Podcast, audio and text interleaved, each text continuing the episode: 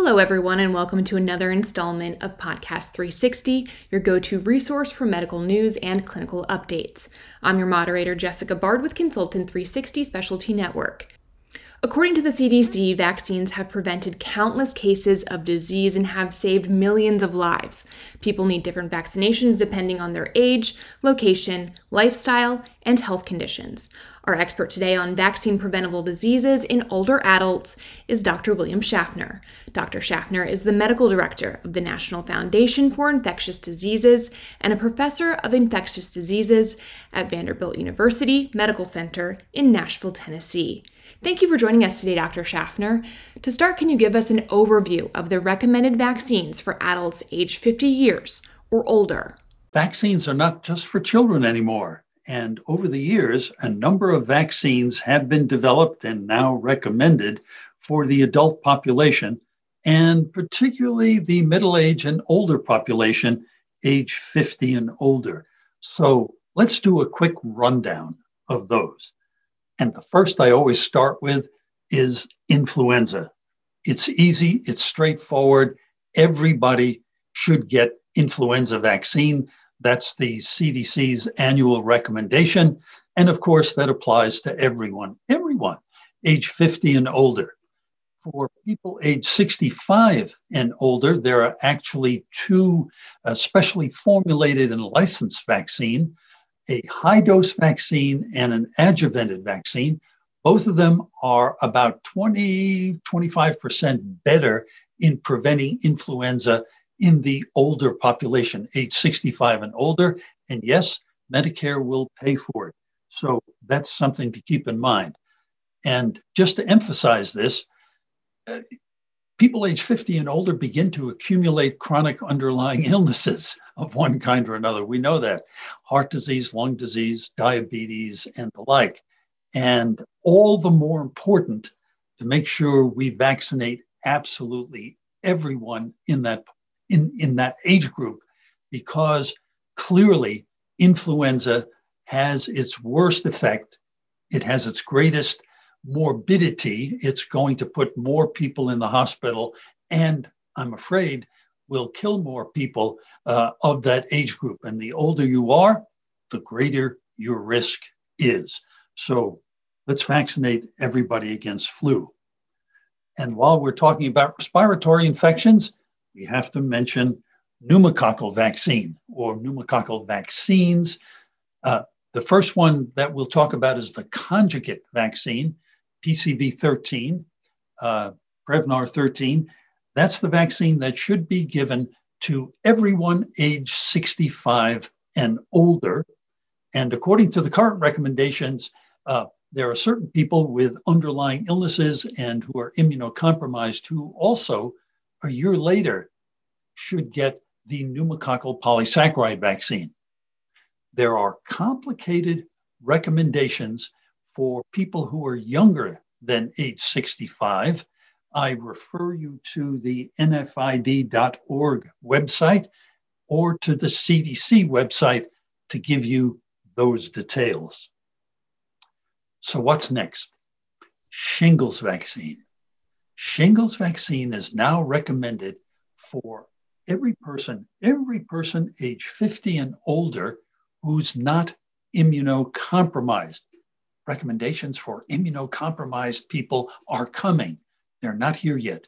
But for everyone else, they should get the second generation shingles vaccine, that two dose recombinant vaccine.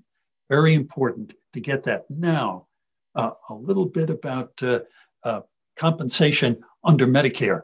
Uh, virtually all private insurance companies will cover shingles vaccine age 50 to 65. But after age 65, it's not first dollar coverage, it's covered under Part D. And that's, of course, the prescription drug benefit. And not every patient has that. And under certain uh, Part D plans, uh, the patients have to lay out money in advance, et cetera, et cetera. Gets more complicated. So vaccinate everybody before they get to age 65. It'll be covered for the patient and there will be compensation for the practitioner. The next vaccine I would like to uh, mention is the successor to simple TD, tetanus diphtheria. It's now tetanus diphtheria acellular pertussis, whooping cough. The, va- the standard vaccine we should be using for our 10 year uh, boosters is Tdap, tetanus diphtheria acellular pertussis. Every patient, every 10 years. We'll then mention also hepatitis B vaccine. We all know that that's recommended for people in certain risk groups, healthcare providers, people who use IV drugs, uh, and uh, you can also acquire this uh, infection through sexual transmission. Now, what most practitioners don't recognize, uh, it hasn't been uh, presented as intensely as I would like, is the recommendation from the CDC that everyone who is diabetic should receive a course of hepatitis B vaccination um, as soon as the diagnosis is made. That's a lot of people in the United States who have not yet been vaccinated. Um, over age 60, it's physician's option. I would encourage you to do that because there have been outbreaks of hepatitis B associated with blood glucose monitoring in populations, and we'd sure like to avoid that. So think about hepatitis B vaccine for people age 50 and older, particularly if they have uh, diabetes. And then the last vaccine I'll mention, of course, is COVID vaccine. And uh, we all know that gradually, as the priorities work down the age range, we will be trying to give COVID vaccine to everybody age uh, 50 and older. That was a thorough list. We appreciate that. You had mentioned shingles.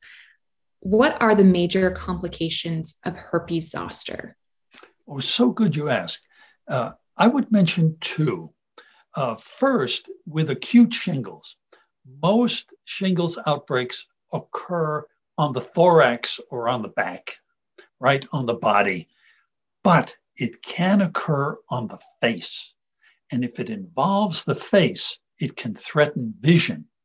And that's very, very ominous. In addition to the pain and the disfigurement, it's the threatening of the vision that's important in the eye that can be affected. And then, of course, there's postherpetic neuralgia, post shingles pain which can be the bane of many people's existence. It can go on for months. It can be life changing. It can distress some people to the point, and I do not exaggerate, they consider ending their life. Please vaccinate everybody 50 years of age and older who's not immunocompromised with the shingles vaccine. It's an extraordinarily effective vaccine, over 90% effective, even in people of advanced age. And if you're lucky enough to reach age 80, somewhere between a third and a half of the entire population will experience at least one episode of shingles. If you've ever known anybody with shingles, you don't want to have it, and you don't want any of your patients to have it.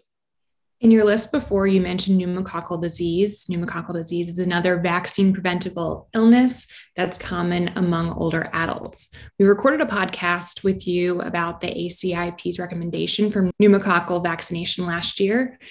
How have those updated recommendations affected the pneumococcal vaccination rate in the United States? People are, uh, they, they like age based vac- vaccinations uh, recommendations. And uh, I think physicians are doing a reasonable but not perfect job in vaccinating people age 65 and older. And I think we're up to about 65 to 70% of people of that age range, 65 and older, who are now vaccinated uh, with at least one of the two, usually conjugate uh, pneumococcal vaccine. We don't do nearly as well with the risk based recommendations uh, of patients younger than age 65. uh, there may be a little light at the end of the tunnel. There are two new pneumococcal vaccines that are in the later stages of getting licensed. So we may hear more about them, and we're certainly will hear about new recommendations from the Advisory Committee on Immunization Practices of the CDC. They're not here yet, but stay tuned. During the next couple of years, I'm sure the pneumococcal vaccination recommendations will be updated.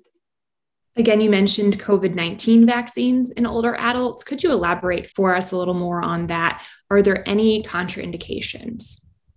Well, the great thing about the COVID vaccines is, uh, at least the Pfizer and the Moderna vaccines that are currently licensed, is that uh, they're remarkably safe and they're remarkably effective 95%, even in older persons. And so there are no explicit exceptions to that. Now, obviously, if your patient is immunocompromised, they may not achieve the 95% protection rate that everybody else does. But that's, we understand, that's true of everybody who's immunocompromised. We'll take what we can get, right? So we'll vaccinate those folks anyway.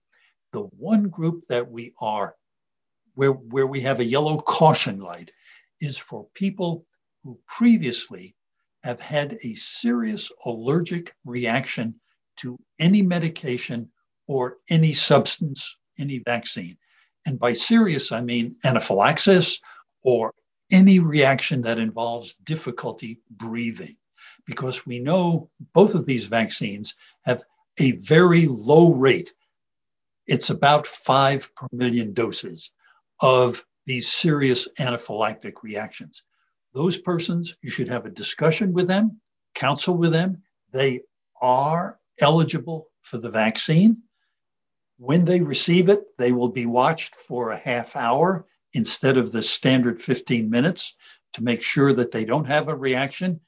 And frankly, if I were they, I would take my EpiPen along to the vaccination site and I would prefer to get vaccinated at a location that's close to sophisticated medical care. If I were one of these people, I wouldn't do it in a drive through vaccination site. I would do it where medical care is ready to hand. I, I, I hasten to add that everyone who's had one of these serious reactions has done well after they have received uh, appropriate medical care. We just want to be cautious with those folks. What else, Dr. Schaffner, do you believe that healthcare providers should know about vaccinations for older adults? We have important means of preventing illnesses in older adults through vaccination. It takes a little study, it takes a little acquaintance, but we do a great service to our patients if we vaccinate them with the array of vaccines for which they are eligible. We as internists are not the professional vaccinators that our friends, the pediatricians and the family docs are, because they take care of kids. But I will tell you, looking to the future, here we are in the 21st century, more vaccines directed at specific subpopulations of adults are at various stages in the research pipeline. We are well advised to acquaint ourselves uh, with the current vaccines, become vaccinators, and do provide that great preventive benefit to our patients. Thank you so much, Dr. Schaffner, for speaking with us. I really enjoyed hearing your perspective and I learned a lot too. Ah, my pleasure. Well, as I always like to say, disease bad, vaccines good. Vaccines never prevented disease, but vaccination does. Let's do it.